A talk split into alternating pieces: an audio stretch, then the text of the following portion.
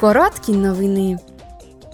Вчора депутати Європарламенту та Верховної Ради зібралися задля обміну думками щодо специфіки та викликів, пов'язаних із процесом приєднання України до ЄС. Також євродепутати висловили солідарність з Києвом, який досі бореться з російським вторгненням. Захід відкрили голова Європарламенту Роберта Мецола та голова Верховної Ради Руслан Стефанчук. Сьогодні члени комітету з питань транспорту винесуть на голосування проєкт звіту щодо оновлення та реформування керівних принципів ЄС стосовно розвитку трансєвропейської транспортної мережі автомобільних доріг, залізничних ліній та водних шляхів.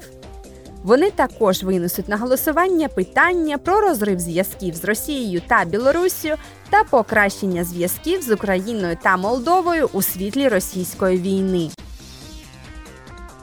Сьогодні комітет із питань громадянських свобод, юстиції та внутрішніх справ винесе на голосування резолюцію про останню спробу встановити нову систему конфіденційності даних між ЄС та США. Ця резолюція не є обов'язковою до виконання. Мета полягає в тому, щоб узгодити структуру трансатлантичної системи передачі даних, яка задовольняла б Європейський суд.